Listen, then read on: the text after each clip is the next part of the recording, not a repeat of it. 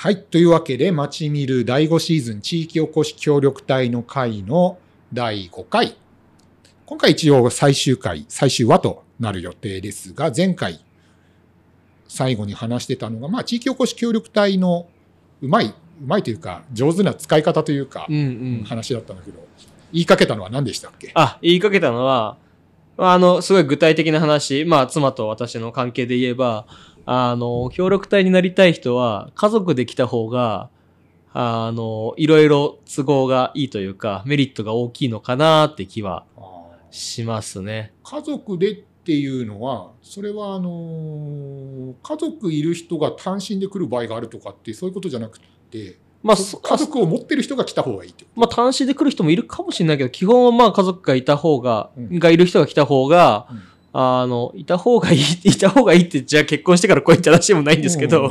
あの、いる人の方が、うん。あの、お得感はあるんじゃないかな。お。得感？お得感というかうん、まあ、あと移住のしやすさとかもあるのかなって思うのはあって、まあ、なんでかっていうと、結局住居を無償でね、あの、提供してもらえるので、そこに別に一人でも二人でも三人でも別に住めるわけで、うん。あ協力隊の家族としていけば、結局世帯としてうん全員家賃がかからない生活がとりあえず3年間できるので、はいはいね、都内とかにいたらね、10万、15万とかって家賃かかるような、うんあの、規模の家、それ以上のち、ね、うん規模の家が、あの、地方に来ればね、ただで住めるので、そういう意味では、家族で来た方が、あの、メリットが大きいのかな、なるほどね。っていう、単純にね、金額的な意味でね。ああ、そっか。確かにそれはそうだよね。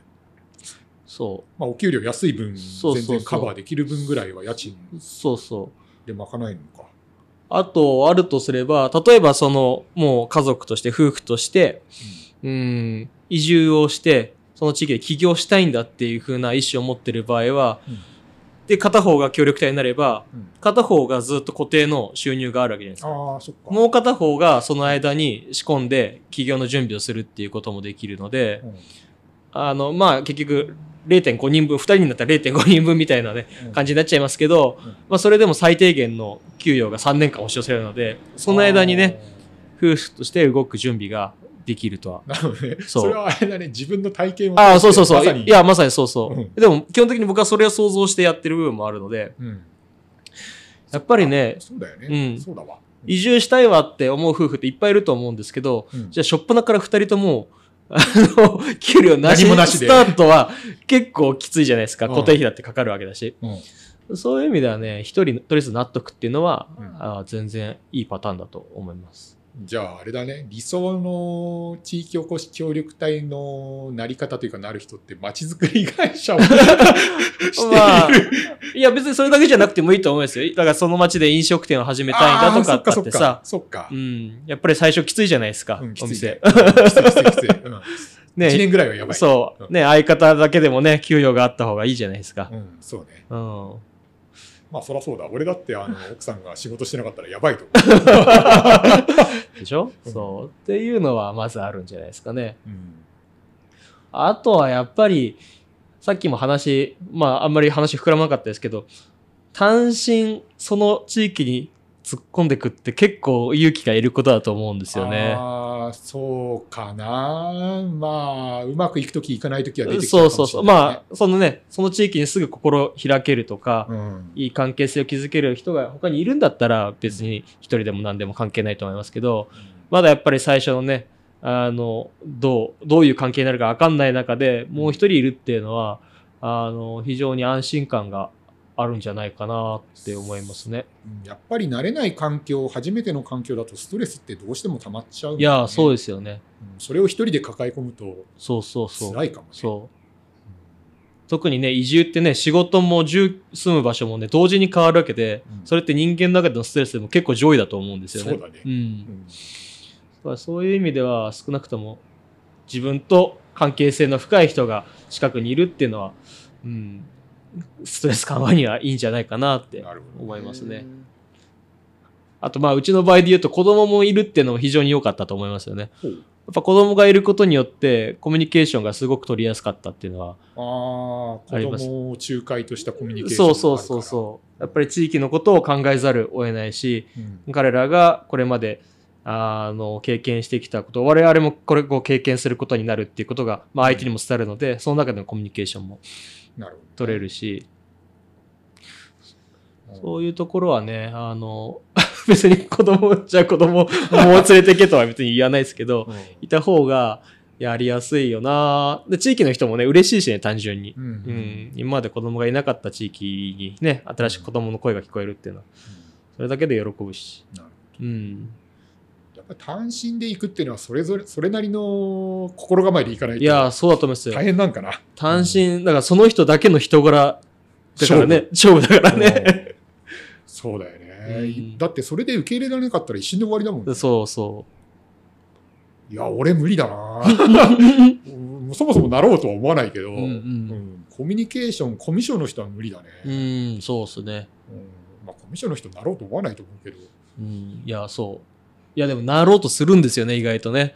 だから、そ、今、新しい環境に行けば、そうそうそう。新しい自分が。だから、結構協力隊ってね、どんどん募集、全国的な募集してる数も増えてってるから、うんでそれに対して、まあ、それなりに地方移住したかった人っていうのは、ここ10年間でみんな移住しちゃったから、うんある種、優秀な移住したい人、まともな移住したい人って結構数が限られてる中で、募集がめっちゃあるみたいな、そういう状況になってるので、あの、何が言いたいかっていうと、まともじゃない人、要は都市部において、うん。なんか生活が嫌になっちゃった、ある種うつ的な、こう、うん。心に余裕がなくなっちゃったみたいな、うん。精神が不安定な状況で、うん。その状況から抜け出したいみたいな、あある種逃避的な意識を持っての応募みたいな。ないとは言えなさそうだな。そうそうそう。うん全然そういうパターンもあるので、それはでも結果場所変わっても変わんないそうそうそう、そうなんでですよ。すある種そういうなんか、あの、使われ方をしてる部分もなくはないので、まあ別にそれをね、一概に全部ダメとは言わないですけど、まあ良くなるパターンもあるだろうし。うん、そう、もちろんもちろん。全然それでね、人生が良くなる、いい方向に進むこともあるとは思うんですけど、環境変えるのってね、意外と大事なんで。そうそあんまり思い悩んでるんだったら、一旦バッと環境変えるのは、俺は全然ありだそうそと思うんだけど。う。それを受け止めてくれるだけの、うん。あの、余裕のある地域だったら別に、いいけど、多分地域おこし協力隊募集してるとこって、そうじゃないから。にはそうじゃなくて、最初のお二人来てた時にも言ったけど、結構ハードルの高い仕事なんで。まあね、良くも悪くもスーパースターみたいな人を期待して、そんな人来るはずないのに、うんあのーっていう状況だと思うので、期待、地元の期待が大きいもんね。うん。うんそれによってより一層プレッシャーかかって潰されるみたいなね。こともなくはないんじゃないですかね結構やっぱり、まあ、ずっとこのシリーズ通して言ってるけど、協力隊やる人のマインドはかなり強くないとうん。難しいところはあるのかもしれうないね。ん。でも起業家精神があって田舎に移住したい人、うん、なかなか狭いよね。そうっすね。だってまともなまともな起業家って言っちゃうと語弊があるけどお金を、まあ、起業するっていうのは利益を出すってことがうん。目的、うん大きな目的だと思うんだけど地方のしかも農村部だとそこまで利益になりそうなものって現実的にそんなにないそうっすね。企業として考えた時にね、そうっすね。協力隊の活動としては全然その町の町おこしのサポートはできると思うんだけどやうん。っぱその後を考えちゃうと尻込みせざるを得ないというかそこまで何かできることあるのかなっていうのは不安には思うよね。うんうん。うんなかなか難しいね制度だな。みんな不安に思うから東京で起業するんであってね。そうそうそう。なぜなら人がたくさんいるし。そうそう。証券の規模が違うから。そう。田舎とか地方でね、の強みってな、土地が安い。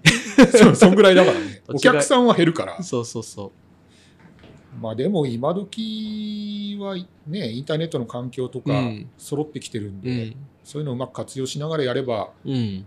まあすごいベタな発想になっちゃうけど、地場物産をネットでものすごく売るとか、うんうん。そういうのを広げる活動、企業とかは全然できるかなっていう気はするんだけどね。うん。ただ、そこに至るまでも今度お金がねえなとかいろいろ問題がね、ね。出てきちゃってうね。ん。いや、これはすごいシステムだね。うん。まあでもね、そういうのがなかったらね、こここまで深みのある議論がね、進まなかったわけで、うんまあとりあえずね、そういった制度でね、6000人近くもね、人が移動して、何かしらの成果が出てるっていうのは非常に意味があったのかなとは思いますけどね。実際、まあ、あの今回やるにあたってその事例の本とかは読んだんだけど、うん。やっぱり可能性はいろいろあるなっていうのは感じて、うんうんその載ってる事例何十人とか載ってる事例の本2冊ほどうん出てたんで読んだんだけど、あこういうふうなゴゴールではないんだけどその3年間活動してその後こういうこともできるんだっていうのはめちゃくちゃ可能性を感じたんうんうで、ん。だから多分その全然まだまだ可能性は埋まっているというか、うんうん今までの事例とは違う何かうん面白い地域おこし協力隊の形って多分あるんだと思うんだけど、それを見つけるのが大変だね。そうっすね。うん協力隊、そうね。でも協力隊になることのやっぱメリットとかって結構あるとは思って、その地域のある種ね、信頼関係というかね、うんそういうのを早めに構築できるわけじゃないですか。うんただフラッと来るよりもね。そうね、うん。そうね。行政、ある意味それは行政が後ろにいるメリットそうそうそう。そうう。そうそう。うんだから逆に言えばそれを最大限利用しなかったら、うんあんまり協力隊になるメリットってないんじゃなないいかな。ないかな。そう、それも込みで、あの、うん定額な給与だと思うので。なるほど。うん。そこのサポート料は引かれてるんだね。そうそうそう、そうだと思いますよ。うんね、そうやって早めに地域との関係ができればね、いい物件を手に入れるとかね、うん。あのいろんなねうん、地域でしか知り得ない情報を得られるっていうことにもつながると思うので、やっうんぱそういう意味でうまく活用した方がいいと思うんですね。なるほどね。難しいな まあこれやってみないと分かんないとこあるよね、本当うん、そうですうね。んでも確実に言えることは、これぐらいの議論というか、これぐらいのことをうん。市役所側が考えないと、あの、俺らが喋るんじゃそうなくて。そうそう、ほぼ100%失敗すると思う。ん。うん。まあ実際の活動そうだよね。見えてないところのが多そうだもんな、どうしてもねその実際行政の人からも人手が足りないから使ってるんじゃないかっていうところはあると思いますよっていう話はね聞くもんね、う。うん。うんそうじゃなくてもうちょっと議論を深めて使えば募集すればより良い地域のうん地方の形が見えてくんじゃないかとうん。いう気はするしそれの議論が深まれば最初の方で問題に出た予算の組み方とか、うんそういうのも自然と解決の方向には向かうんじゃないかなうん。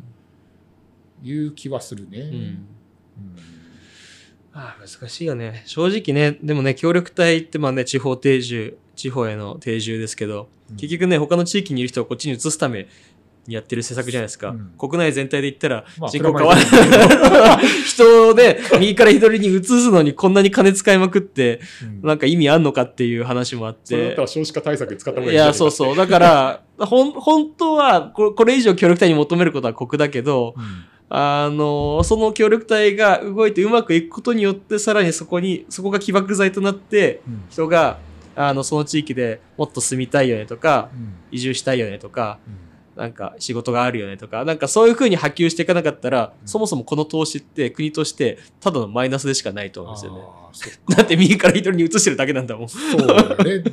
全体の人口は増えないよね。そう。そうだよね。そりゃそうだ。そう、一人二人増えたところでっていうのはあるんだよね。そう。だから一人増えたところでっていうその一人がちゃんと機能すればすごく意味あるけど、うん。機能しないただ一人ただ移しただけだったらうん本当に無駄でしかないと。確かに。まあそんなことをね、協力隊に求めるなって話だと思いますけど。うーん。うーん。難しいですね。そうですね。うん。この話は難しいうわ。ん。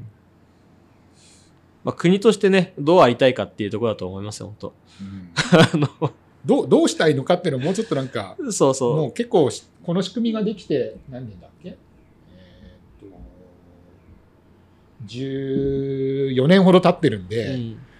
14年やった上の振り返りをして、さらなる良いものをうん。になるようなうん。理念とかうん。いうのをもうちょっと決めてくれるとうん。またちょっと形は変わってくるのかなっていう。感じなのかな。国ってね、なんかこう、一つの施策を打つのに、うん一つの目的じゃ動かないっぽいんですよね。二つ、三つ、四つぐらい、これには意味があります。目的がありますっていうので、うん結構いろんな事業とかうん施策って動くらしいんですけど、でもそんなこと言ってっから、なんかいろんな話が 鼻ついて回ってきちゃって、結局どれも成果として上がってないんじゃないかっていう気もするので、あと始めちゃったことはやめらんないっていうのもあるかうらね。ん。うんそうね。まあ全然見直しても、見直してもって言ってもシステム自体は別に変えなくてもいいような気はするけど、運用のところを変えれば、うん。すごくいいものができそうな気はしますね。そうです総括すると、地域おこし協力隊とは？とは、とは？とは？何なんでしょうね。とは、これ俺そもそもなんでこれをすごいテーマとして取り上げたかったのかっていうところを思い出すと、やっぱりちょっといびつなところが気になるな。うん。だから、周り、僕の身の回りで地域おこし協力隊やってる人は、まあ基本的に成功事例の人の方が多いような気はしてるのよ。うん。今まで会った人ね、うん栃木市で。うんうん。うんでも、もっと広く話を聞いたりとか、そのネットで調べたりとかしてると、いびつな方で地域おこし協力隊って有名になっちゃってる気がして、そうですね。地域おこし協力隊そのものの知名度ってさっきちょろっと遠藤さん、ゆり子さんが言ってたのかな、そんなに知名度がなうんいっうんていう話はしてたんで、うんなんか、もっと知ってもらいたいなっていうのはある。うん。この町ビルの活動全体そうなんだけど、うんその町づくりしてる人とかそういう活動に積極的な人の活動をもっとひろいろんな人に知ってもらうことで、まあ、いろんなつながりとかが協力してくれる人とかが増えて、うん。活動がさらに良くなればいいなっていう思いでうんこのチャンネルはやってるので、うんうんまあ、今回も地域おこし協力隊もっと知ってもらえればそれはそれでこの俺の目的としては成功なんだうんけど、なんかそれ以上になんかもっとそもそも良くしていかないといけないんじゃないかなっていう部分が多すぎて、うん。う。うんん最初はね地域おこし協力隊の光と闇っていうことで、はいはい。もっと闇の部分をねうん。具体的に紹介していこうかなと思ったんだけど多分誰も幸せにならない。まあ幸せになんないし、うん。どっちかっていうとやっぱり闇の認識の方が、闇っていうのはこのネガティブな話題の方が社会一般としてはなんか良くも悪くも広がってる気がするんですよね。ね。結局税金だからなんかいろんな叩き方がしやすいっていうのもあって、うん。あの、一時はね、協力隊をテーマにしたようなドラマとかもありましたけど、ああったね。うん、ああいうのはある種スーパースター化して見せてるから、うん。うん実態とは離れすぎてんじゃねえのって思いますけど、うん。まあ、いずれにせよね、あのどっちかっていうとネガティブな話題の方が、あの、一般的にはまあね。そうそう、いいことしてもね、うん。なかなか褒められないっていうのは、行政とかね、自治体とか、あの、市役所の職員でよくあるある、あまあ、それと同じパターンに協力隊もなってると思うので、そういう意味ではね、あの、いろんなパターンを知ってもらえたらっていうところはありますよね。そういいところの紹介事例ってそういえばあんまない気がするわ。うん。うん本とかでは出てるんだけどね。そう、本とかでやってるんだけど、まあ、買わないよね。うん読まないよ、ね。そうそう、そうそうそう。興味持たれないもんな。そう逆にいいとこを伝えようとしているところは悪いところを見せづらくしてしまうので、うんうんある種我々みたいな、なんかふわっとしたところからこううん眺めてるぐらいの両方を喋るみたいなのは今まであんまりなかったかもしれないですね。んな気はする。どっちかに極端に寄ってる気はするね。うん。だからまあ、結局いいとこも悪いとこもあるんですよ。うん。この手のはどれもそうだと思うんだけど、それ、だからといって悪いところがどうしても表面に出やすいんで、まあいいところを知ってもらいたいというか、地域おこし協力隊という活動をしてる人がいるんだよっていうところをうん。知ってもらいたい。うん今のところ行政とそのやってる本人とその本人のすごい狭いエリアの周りの人しかうん。認識してないうん。仕事のような気がするんうん。で、うん。もっと幅広くさっき公約君言ってたけどその市の候補うん。に乗ったことで話しかけてくれる人とかがすごい増えた。うん。だから公約君なんかは栃木市なんかで認知結構されてる方うん。うん。の地域おこし協力隊員だと思うので、そうですね。そうするとやっぱり本人もやる気出るし、うん。うん。活動のやりがいもうん。うん。あるわけじゃない。うん。だからそういうのを知ってもらえれば、今回のシリーズはいいかなっていうう気がするんで、そうね。もっと協力隊になってる人の扱いを、ゆるキャラっぽくしたらいいんじゃないですかね。それはどう、まあ人生かけてね、移住してきてる身で何とも言えないですけど、うんうん。なんかもうちょっとね、扱いを、あの、まあゆるキャラって何でもさせられちゃうかわいそうな役回りでもあるんですけど、キャラクター立ってる人は多そうだけど、そうそうそう。うんそう、やっぱり最近ゆるキャラのね、力がなくなってきてるんで、そう、だいぶ神通力はね、そうそう、人間をゆるキャラ化するっていう流れに協力隊巻き込まれるんじゃないかな。それはいいのか悪いのか、俺にはわからないけれども。だからもうちょっとね、あの、もしこれを見てくれてる方で、地域おこし協力隊のことあんま知らなかったよっていう方がいたら、うん。そういう活動してる人にもうん。目を向けていただければ、うん。我々としては嬉しいなとうん。いう気がしますし、うん。まあ、ゆり子さんなんか OB なんで、OB だけど、そのまま地元の活動にうん。携わり続けるわけなんで、まあ、そういう人にも街づくり頑張っていただいてさらにそういう街づくりの輪というかうん。活動が活発化していけばいいんじゃないですかね、うっん。ていうね無理やりまとめてみたんで まあ別に僕もまとめるつもりもないし、まあ、うんな何もないし、まあ、とにかく協力隊っていうのは自治体にとっても職職員にとってもあのなる人にとってもハイリスクな。そうだね。話聞いててなおさらハイリスクそうハイリスクなものであるって。いううん。それがハイリターンかローリターンかノーリターンかはわからないけどうん。とにかくハイリスクであるっていうのは常に意識した方がいいものだなっていうのは、そうだね、安易に使わない方がいいよっていうことで、うん、と思いました。はい。ま あ今回ねちょっとまとめるの難しい内容だったんでこんな感じですけど。えー、なんか言い残しか言い残したことはないですか？大丈夫ですか？まあ、大大丈夫です。あの、まあ僕はね、あの、大学入ってから、この協力隊ができて、まあちょうど大学入ったぐらいから協力隊っていうのができてね、うんずーっといろんなパターン、あの、初期の頃の大変そうな協力隊、去っていった協力隊、うまくいって協力隊、まあいろんなことをね、見てきて、まさか自分の家族がね、協力隊になるとは思ってなかったんですけど、その流れで。そうそう。まあ、その10年近くの経緯を見てるから、僕はギリギリこう利用の仕方というかね、使い方が見えましたけど、うんやっぱそれがね、あの、一般の方にはなかなか見えづらいと思うので、うん。まあ、こういう機会に、まあ、うまく伝わったかわかんないですけど、あの、いろいろ思ってることは伝えられてよかったかなって、はい、思います。よかったです。そう言っていただけるとはいよかったです。はい。じゃあ今回はこんなところで締めましょうか。はい。じゃあ、街見る第5シーズン地域おこし協力隊、えー全5回、これにて終了となります。はい。また次回以降、まだテーマ決まってないですけど、はい。えーやっていきますんで、はいぜひ、あのー面白いなと思った方とか、興味を持った方は、チャンネル登録、はい。あと高評価していただければ嬉しいです。はいどうぞよろしくお願いします。はいというわけで、今回もご視聴ありがとうございました。はい。ありがとうございましたお。疲れ様でした。はい。